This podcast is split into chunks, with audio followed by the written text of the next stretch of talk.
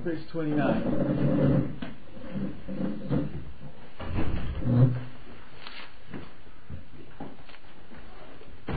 All right. Just quickly, if yesterday, you know the thing between Magid and the fact that we used the word lesaper. I spoke about it with Rabbi Loper today, and he was saying that lesaper like comes from the word sipur, like a story. And then Magid like has a connotation of like a novelty, and like he was saying that we see the bit with when Rabbi Eliezer, Yeshua, and Rabbi Akiva, like before when they're all discussing, it uses the word lesaper again.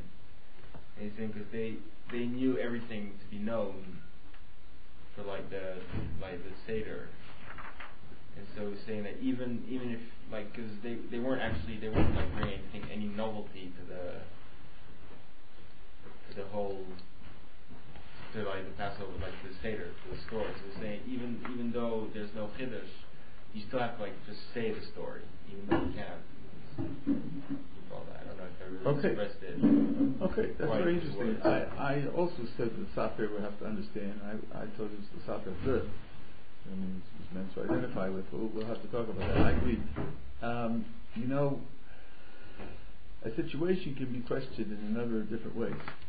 One question is, what is the difference between the words? What is the difference between the concepts that they express? Another question is, given that they are different, to express different ideas, how come it didn't follow the expression in the Torah? Why did the Haggadah substitute a different expression? I must say that's what bothers me. What bothers me is the shift. That there is a shift, and describing shift is important. We have to do that, and I'm prepared to do that. But it just never occurred to me that I have to answer why Haggadah didn't use the biblical and build its understanding on that. Rather than make a different one which has different understanding. Maybe I could press open the windows. The air is dead. It's not that hot outside. We need air conditioning. Okay, we're up to the four sons. Now, this is probably the best known part of Haggadah, and as you'll see, it's one of the least understood.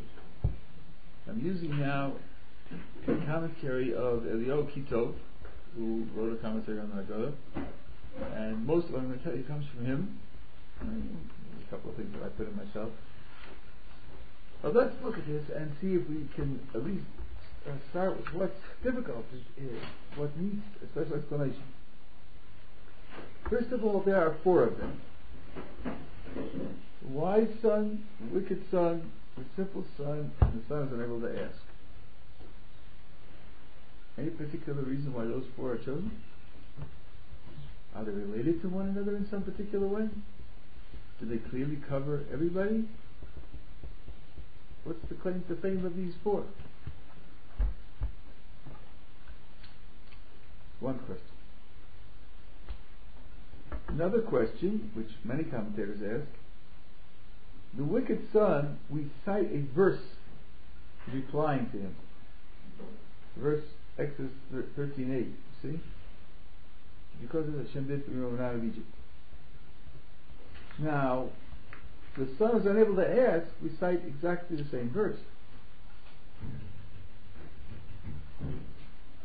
Is that supposed to imply that there's some relationship between the two of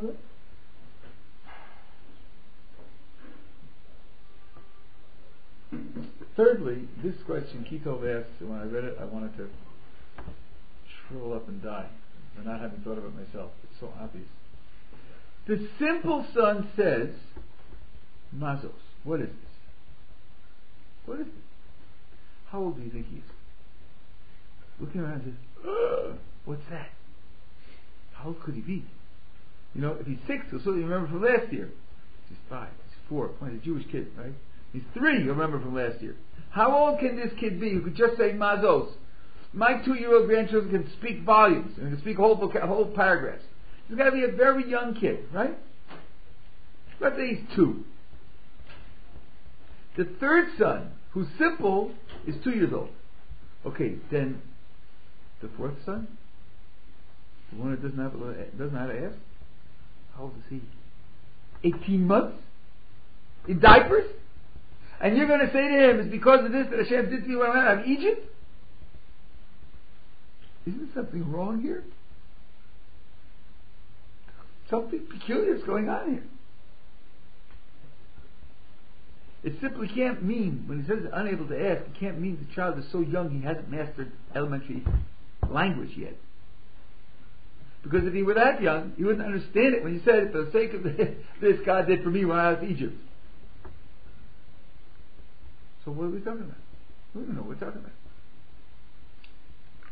about. Okay. Now,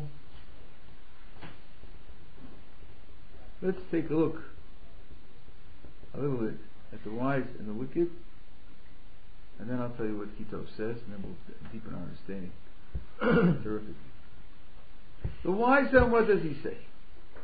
What are the testimonies, decrees, and ordinances? We'll talk about what those three categories are, which Hashem our God has commanded you. Therefore explain to him the laws of the Passover offering, that one may not eat dessert after the final taste of the Passover offering. The wicked son, what does he say? Of what purpose is this work to you? Now watch carefully. He says to you, thereby excluding himself. By excluding himself in the community of believers, he denies the basic principle of Judaism. At this point, are you a little bit upset? A little bit disturbed? The wise son says this to you. Oh, the wise son also says to you, glance up 8 lines or so. The wise son says, what are the testimonies, decrees, and ordinances that Hashem our God has commanded you? We're throwing a brick at the wicked son. Ha! You say you? You're excluding yourself. You know, that's terrible. Why don't we throw a brick at the wise son? It's just commanded you. Now look again at what the wise son says and show me why there's no compassion here. Because he says our God. The wise son starts by saying our God. You can't say he's excluding himself. It would be absurd. He says our God. Okay, if he says our God is including himself, why then does he say commanded you? Now here's a simple way out. Correct. How old is he? He's a kid. He's 11. You can't say he was commanded. Commandments are only for adults. Right? So there's nothing wrong with what the wise son says. The wicked son says, what is this service to you? So then, he's excluding himself. There's a lot more to say, but I'm just doing things in a certain order. Okay, therefore, blunt his teeth and say to him, now, watch carefully. Read carefully and literally. Something is terrifically out of joint in what's coming up now. Therefore say to him, it is because of this that Hashem did so for me when I went out of Egypt. For me, but not for him. Had he been there, he would not have been redeemed.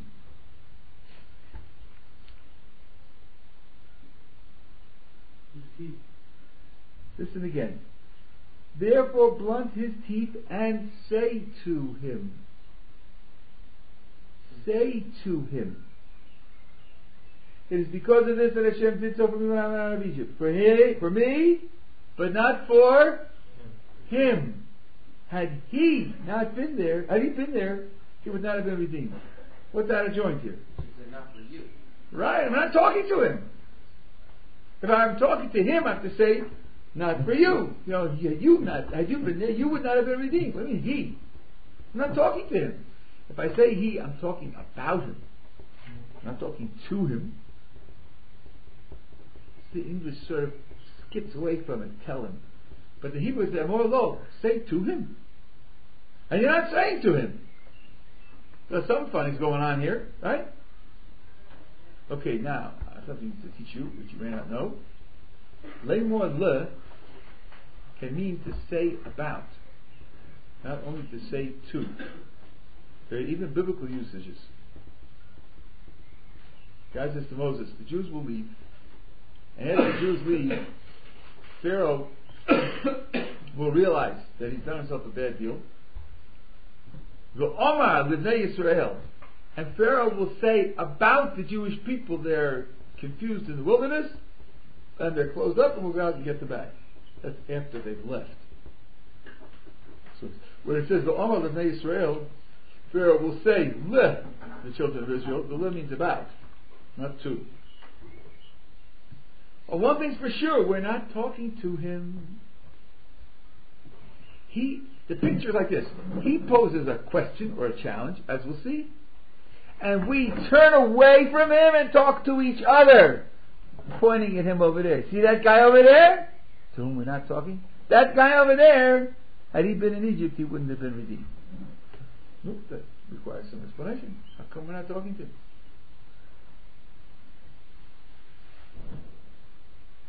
As we said, how come when we talk to the fourth one, the one that will ask, we use the same verse, but we do talk to him?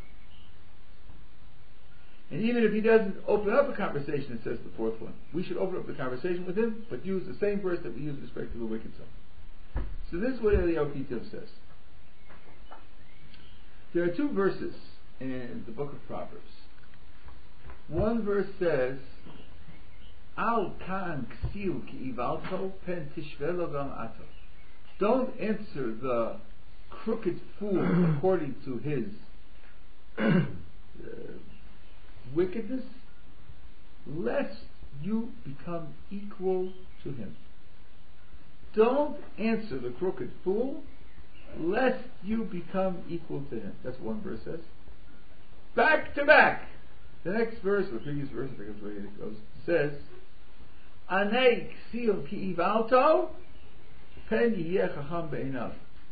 Answer the crooked fool according to his wickedness, lest he be wise in his own eyes. It is an open, literal, exact contradiction. One says, don't answer the wicked fool, and the other says, do answer the wicked fool, with exactly the same vocabulary. Al tan ksil ki ivalto, anei ksil ki ivalto. Mamish, word for word. How can you say, how can you call the Rasha the wicked one, if we're saying here the ages are, they're all below Bar Mitzvah, and his actions, his father is responsible for it? That's a nice question. I think you're uncovering a natural assumption, but an assumption that may not be correct, and that is that it goes in decreasing order. But it may not be so. Also, the Ben Yehoiada, if I remember correctly, how old is the Ben Yehoiada? 13 to 13 and a half. Right, yeah. But, so then, he's an adult. I think you're right. Either that, or you can identify the wickedness of a. Okay, I'll just give you a little hint. The Gemara, when it talks about the actions of a minor, says.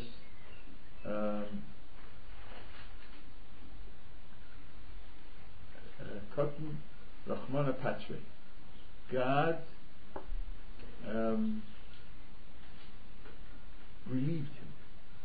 And there's a fundamental machlokes rishonim whether it means he relieved him of punishment or relieved him of responsibility. And there are those rishonim who say he is responsible, the mitzvahs do apply to him, not in the same degree as the level, but they do apply. And just relieve their punishment. And indeed, you have to tell them to relieve their punishment because the mitzvahs do apply, and you would have thought maybe he should be punished, and he's totally not being punished. So, and as far as punishment by God is concerned, most sources say you're not subject to punishment by God till you're 20, even though you are an adult. So it's not as straightforward and easy a picture as it might seem. At any rate, this is what Kito says. So you have a contradiction. One says answer the fool, the other says don't answer the fool. Says Kito, following the famous rule, when you have a contradiction, make a distinction, which is something worth thinking about. When you have a contradiction, make a distinction. There are two types of fool. There is a fool who believes he knows everything. He thinks that his understanding is perfect. He's got it all worked out. In his mind, it's all set. The truth is clear as a bell. Therefore, when you talk to him, he's not listening. He's just waiting for you to stop so he gets the next chance to talk. But he's not listening. Says King Solomon in the book of Proverbs, don't have a conversation with such a fool, because you'll never make any progress. And therefore, you will, in the end, appear just as foolish as he. And this, by the way, is very typical of Christian missionaries. And all the more so of Jews who have fallen into that kind of cult-like experience. We had two boys who came in here, this is like a long time. Two Jewish boys who had fallen into that cult.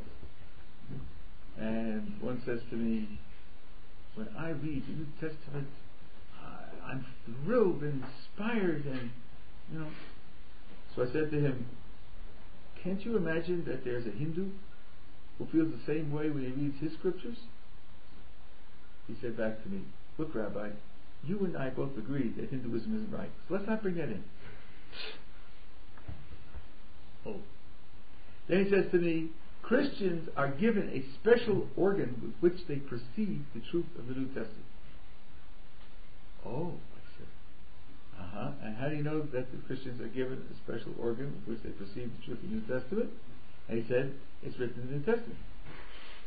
Oh, I said, that does sound like a very narrow circle, doesn't it?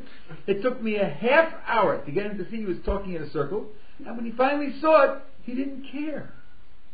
It didn't bother him. So, you know, these are people who they have one button and a send button. They don't have a receive button. They're just talking. Good. Don't waste your time with them. Right? That's one type of fool. The second type, says Kito, is a person who is convinced of foolish opinions, but is aware that his grasp of the subject is not 100% clear, not 100% solid. There are certain doubts that he's still subject to. He's just convinced in the meantime. But he's prepared to hear. He's prepared to listen. Then, says King Solomon, answer him. Because if you don't answer him, after a while he'll say, I've held on to these opinions for 20 years. And no one has ever showed me anything wrong with them. I guess they're right. So, such a fool, you must answer, lest he be wise in his own eyes. Lest he come to think that he is wise, because nobody ever contradicted what he holds.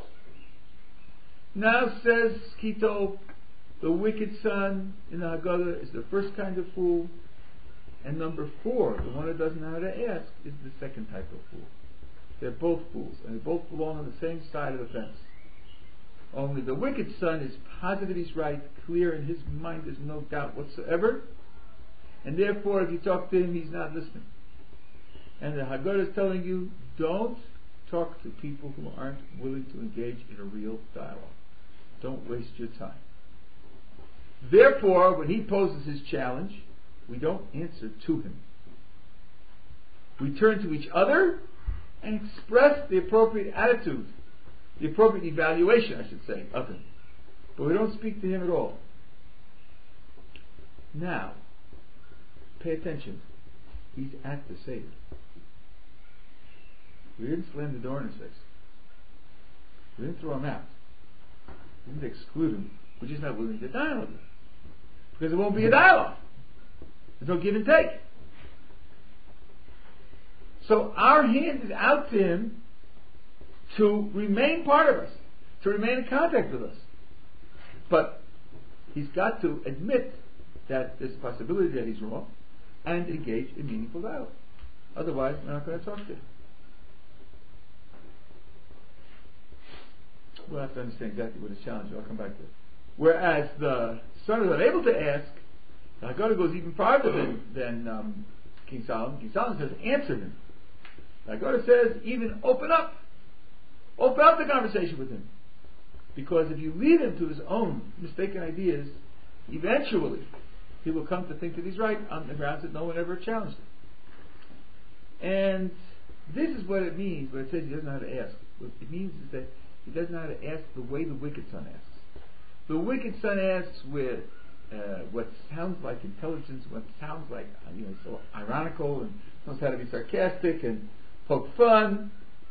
And the one doesn't know how to ask, wishes that he had that cleverness to be able to make the rabbi squirm like that. And that's the sense in which he is a budding Russia. He's a budding wicked, but he's just budding. He hasn't flowered yet. He hasn't matured yet. Let me just finish the description and we'll get through all that. That's the second and fourth. Now, we asked, how are the four chosen? How are they related to one another? In particular, wise and wicked, they don't sound like opposites of one another. They don't sound like they're related in any particular way. Watch, I'll show you how they are related. They're related beautifully. Up to here is with Kito, the following, this final idea is mine. Wise. What does it mean to be wise? Our sources have a very surprising description of wisdom. In the chapters of the fathers, it says, "Ezu chacham, halomei yisrael adam." I got a few that's. Who is wise? Someone who learns from every person. Gosh, is that what you thought wisdom meant? I thought wisdom meant he knows it all. He knows it well. He's deep. He has a good explanation for things. He's really got it. Ricky Hubbard says something entirely different. Who's wise? The one who learns from everyone. When it says that the workers who put together the Mishkan, the tabernacle, God filled them with wisdom, Rashi says, wisdom, chokhmah, means what you learned from your teacher. Not what you have on your own, but what you learned from your teacher. What's the what's going on here? What's the concept? Now let's think. Person who learns from everyone. What is his picture of himself? How does a person who learns from everyone feel about himself? Number one, he says, I'm missing a lot. I'm missing a lot. If I thought I had everything, I wouldn't be looking to learn from anybody. No, he learns from everybody. So he says, I'm a big black hole. I'm just empty inside. Okay, I know black holes suck things in, but they also destroy all the structure. Right? I'm a big black hole. I'm empty inside. I've got to fill it up with something. And every person in this world has something from which I could learn. Why? Because one of God's main revelations in the world is through the human soul. The human soul is a cherek elokamimah, the piece of God on high. And every person is put into this world to do something special that no one else can do. So there's something in your soul which only you can do. It's a unique quality. And the fact that the other person is younger and less well educated and less intelligent and has a less inclusive experience. So you might say, what can I learn from him? It's not true.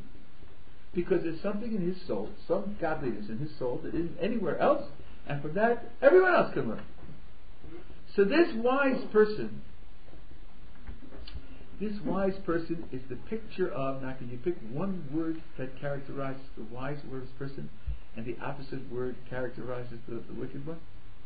You can wait and wait. Okay, and in terms of attitude? Happy, sad. Well, open-minded, closed-minded? Open and closed. That's it. The wise one is open. He's open. And the wicked one is closed. They are really opposites. I think this is astonishing. From looking like four helter-skelter categories, if you analyze it in Jewish terms, with Kito's analysis on the one hand, and what Chazal say about wisdom on the other hand, it comes out that in their essence, they're really opposites. Now, the one who doesn't know how to ask is a budding Russia, a budding wicked son. The simple son is a budding wise son. He's asking. He's asking to the extent of his ability. He asks, what is this? He's open. He's just that his openness is not very sophisticated. It's not very far-reaching. Because he hasn't got more resources. So really, the Haggadah is telling you that there are two basic categories. Not that there aren't other things to say about people, about children, about attitudes and education. But there are two basic categories, the open and the closed, and you have to deal with them in those terms. Deal with them in the extent to which they're open and closed. I think this is a really gorgeous analysis. Yeah. How can you compare the Shenoi Yodea Lishol to the Rasha? If we also again in the ages thing, he's like before we said 18 months or below. No, I rejected that. I said that's absurd. He can't say it's 18 months because if he did, the answer wouldn't be understood by him.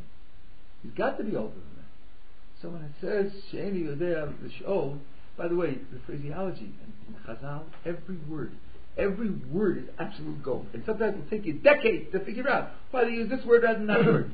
Doesn't say she'ena yochel l'shol, she'ena yodea l'shol. He's lacking knowledge and insight to ask. Not that he doesn't have command of language. Not that he can't speak. No, he hasn't got the knowledge to ask. That means that, and he realized that. I don't have the knowledge to ask, but I want to ask. So it fits much better with an older child. One who has a goal and he just can't stop it because he hasn't got the knowledge to ask better. So, so it breaks up into these two categories. You with me? Do you connect the last two again, open and close? Yeah. The She'ena Yodea Lishol, Kitov says, means a son who wants to ask like a wicked one. So he's the other type of fool, said Kito. Just that he's not 100% sure he's right. So he's not yet completely closed. He's on the closed side of the divide. He's more closed than open. He's hoping someday to become so smart and so sophisticated that he can be completely closed like the wicked one, but he's not yet completely closed. Right? The simple son is one who's basically open. It's just that his openness is shallow, because he doesn't have the knowledge and sophistication to ask, as we'll see, why some lay out all the categories and the distinctions. So the simple son is on the open side, and the one that asks is on the closed side. He's not 100% closed, but he's largely closed, and he's hoping to become 100% closed. And our job is to try to prevent him. All right? Okay, now let's look again at the wicked son. Ma ha'avodah hazos lochem.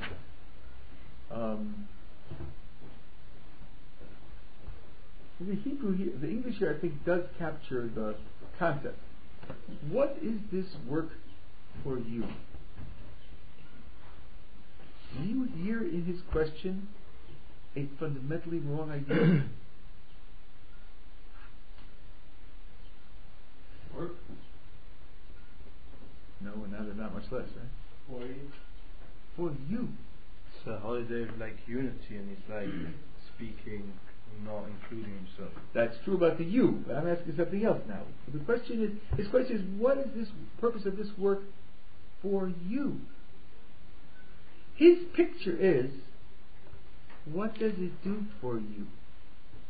These mitzvot that you're performing, what does it do for you? You hear a question like that, you ought to reject the question. You're not asking the right question. My picture of the Torah is not that it's a useful tool to do things for me.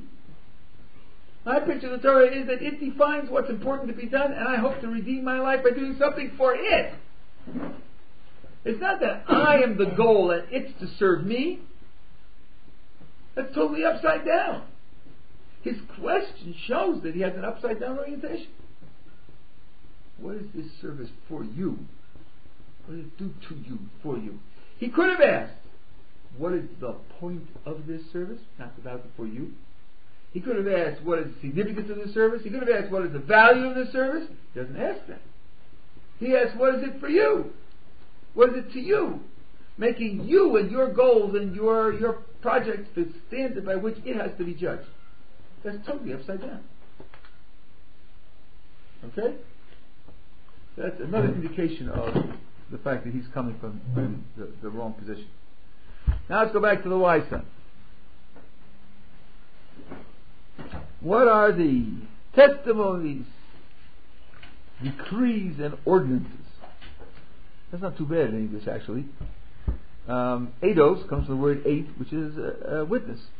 What could it mean to call a mitzvah a testimony? Do you have any idea? Obviously, he's dividing the mitzvahs into categories. What kind of category is a testimony? What kind of a mitzvah is a testimony?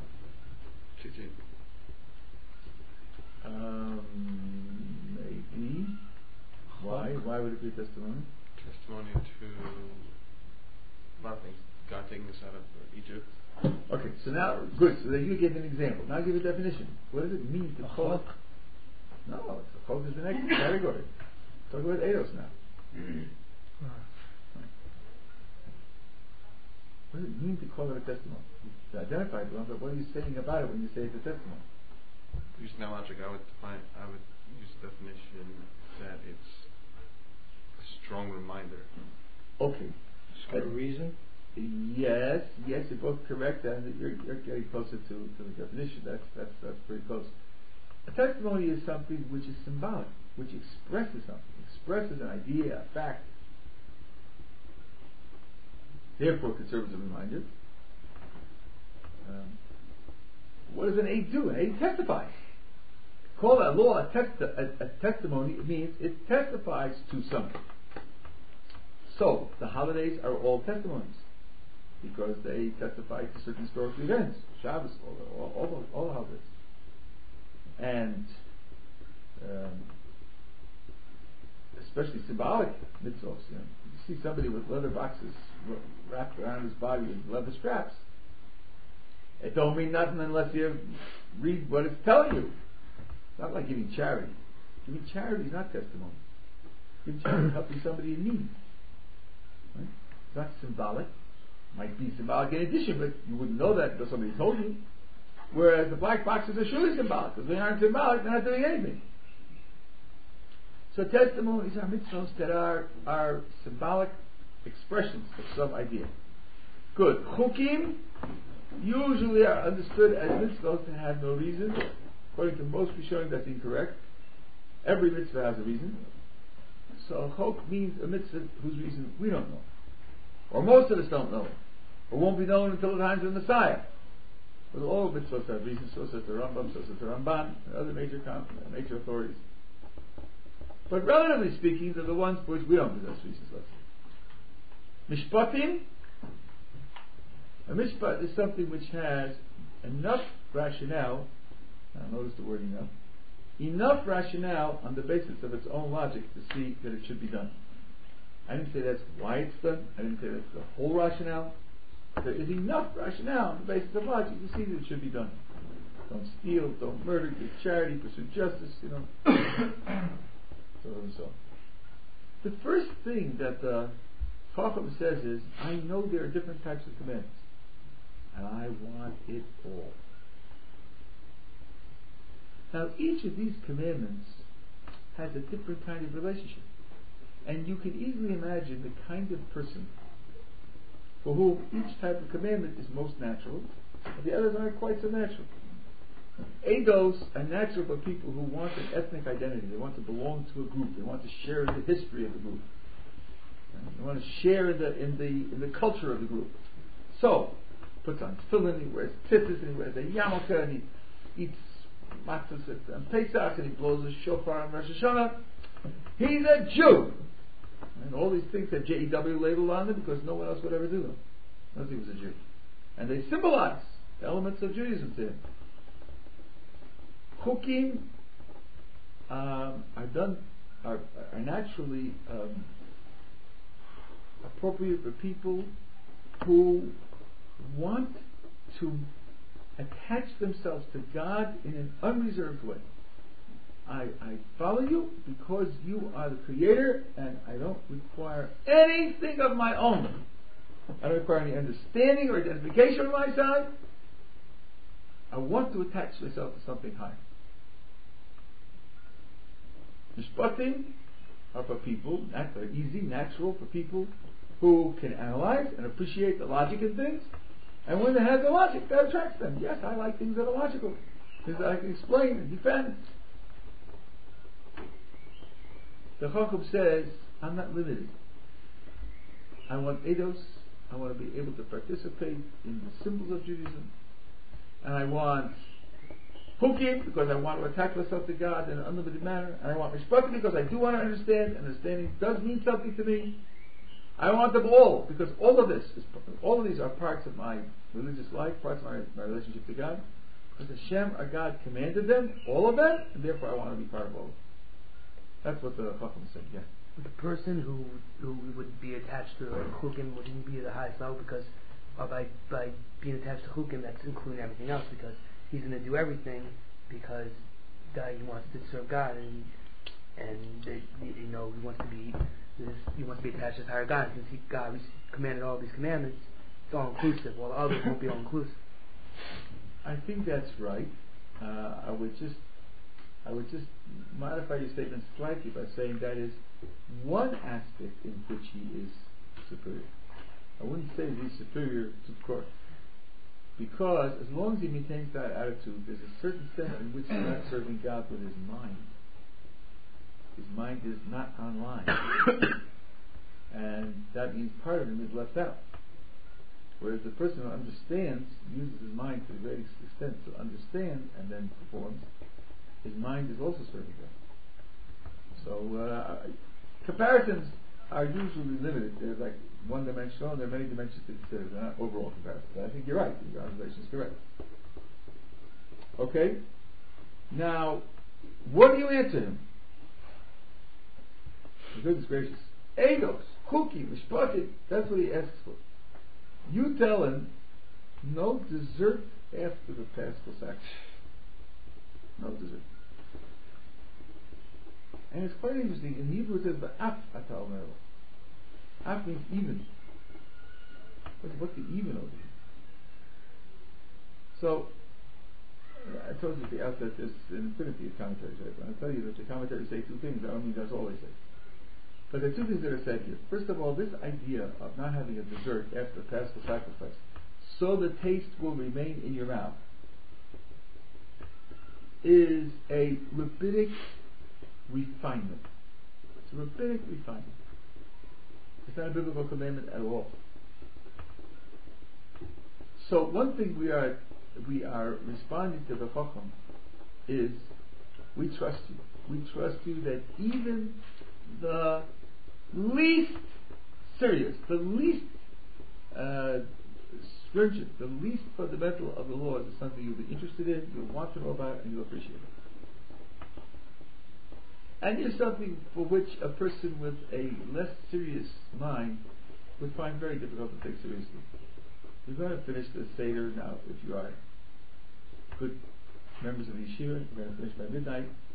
If you are those lax, sloppy Hasidim, among whom I count myself, I don't agree with the lax and sloppy, I just said that's the joke effect. You have till morning, you have to finish by Chatzos, by midnight. But goodness gracious, there'll be 3 or 4 hours after you finish, you can't eat anything. Many people don't drink anything but water, they need water. To enable the taste to last in your mouth, that's important, that's worthy of consideration. That's worthy of significance.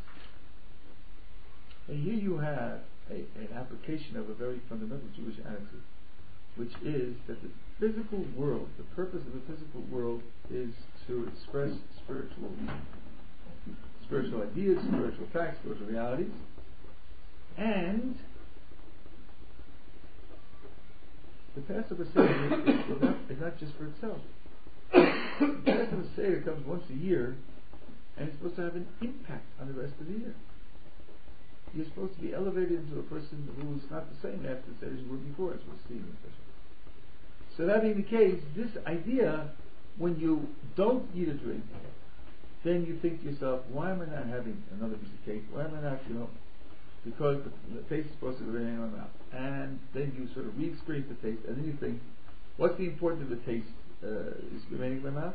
Because the Seder is not something I just did, and it'll come in 364 days approximately, but it's something which had an impact on me. I was to take what it did to me and use it as a platform for making progress in the future. Okay? That's the... Oh.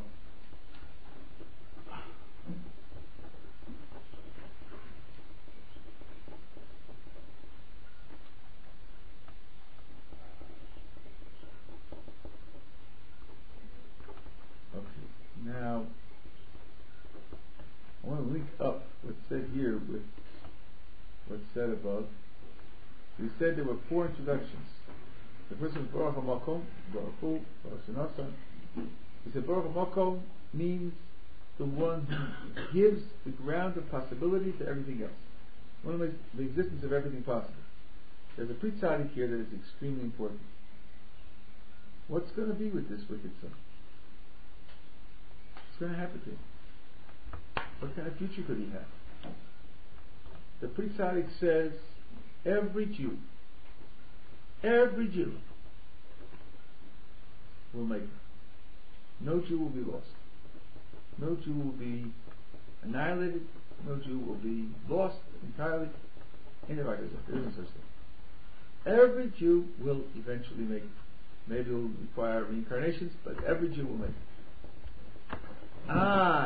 You have read, some of you, the beginning of the 10th chapter of Sanhedrin. The Mishnah there, it says, these are the people who have lost their share in the world to come. And some of them are Jews. That sounds like some people get lost. Well, further on in the Gemara, it says that this group of people called Dorshi Rashunam, interpreters of hints and impressions, I'll explain that in a minute, who say no. They're all going to make it to Olam Haba. They disagree with the Mishnah. They're also Tannaim, and they say the Mishnah is wrong. And the Pritsadic and also the Ben Yehoiada say that the Dorshi Rashunam in the Gemara, their view is the one that's accepted, and the view in the Mishnah is not accepted. By the way, in case you're not aware of this, the Mishnah is not the final word. The sages of the Talmud are free to reject the Mishnah. And the number of cases the Pesach comes out against the Mishnah. The Mishnah is not binding.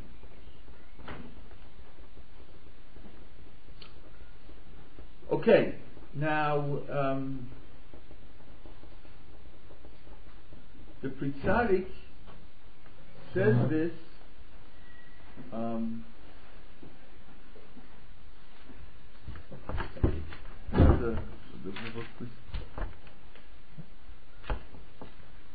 partly on the basis of a Rashi.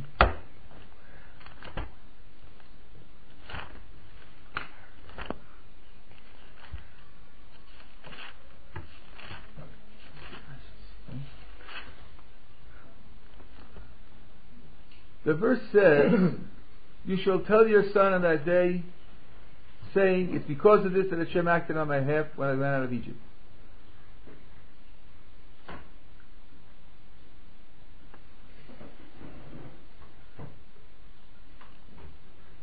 No, this isn't true. I'm sorry, I read my notes. I have to tell you about that.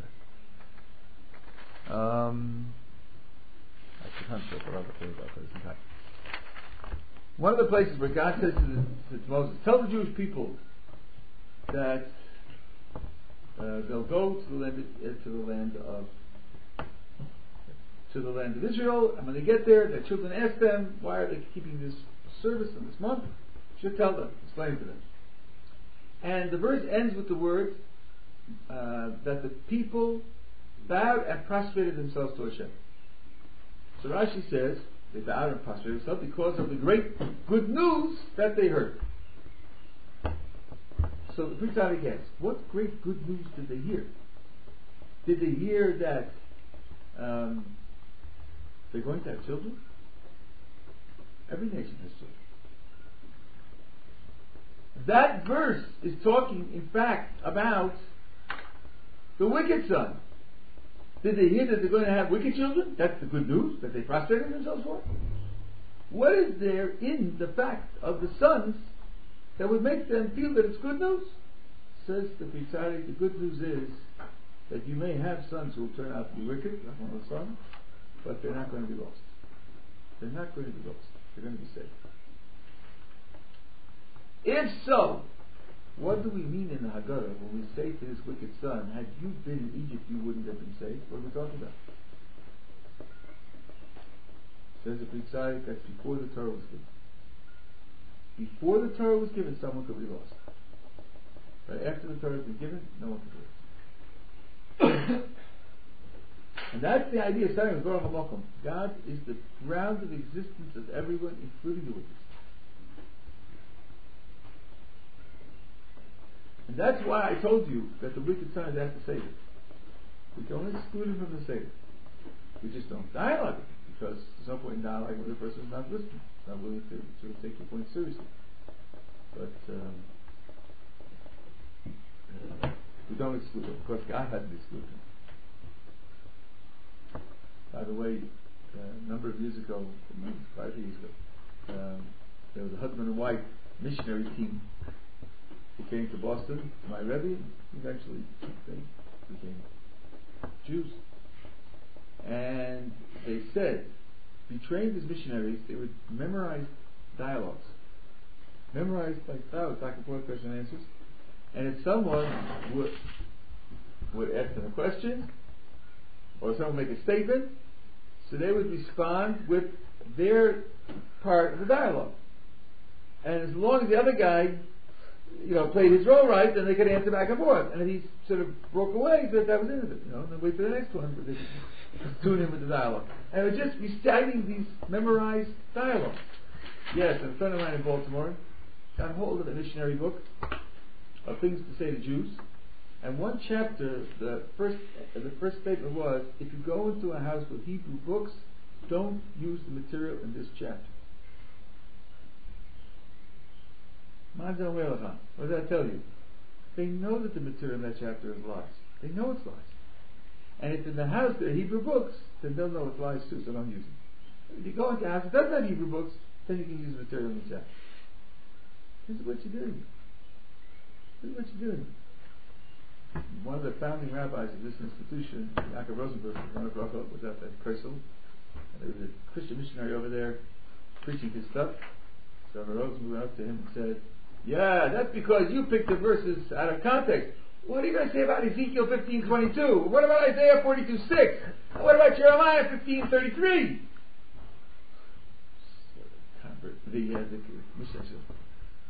So he just shuddered and walked away. So his students who were there to give him said, Rosenberg, how did you know? What are those verses? What do they say?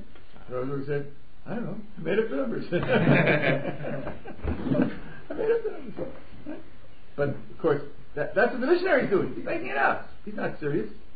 And he knows, they know that it doesn't work. So, anyway. Alright, we'll continue tomorrow. That's right. This morning we were told, nobody can,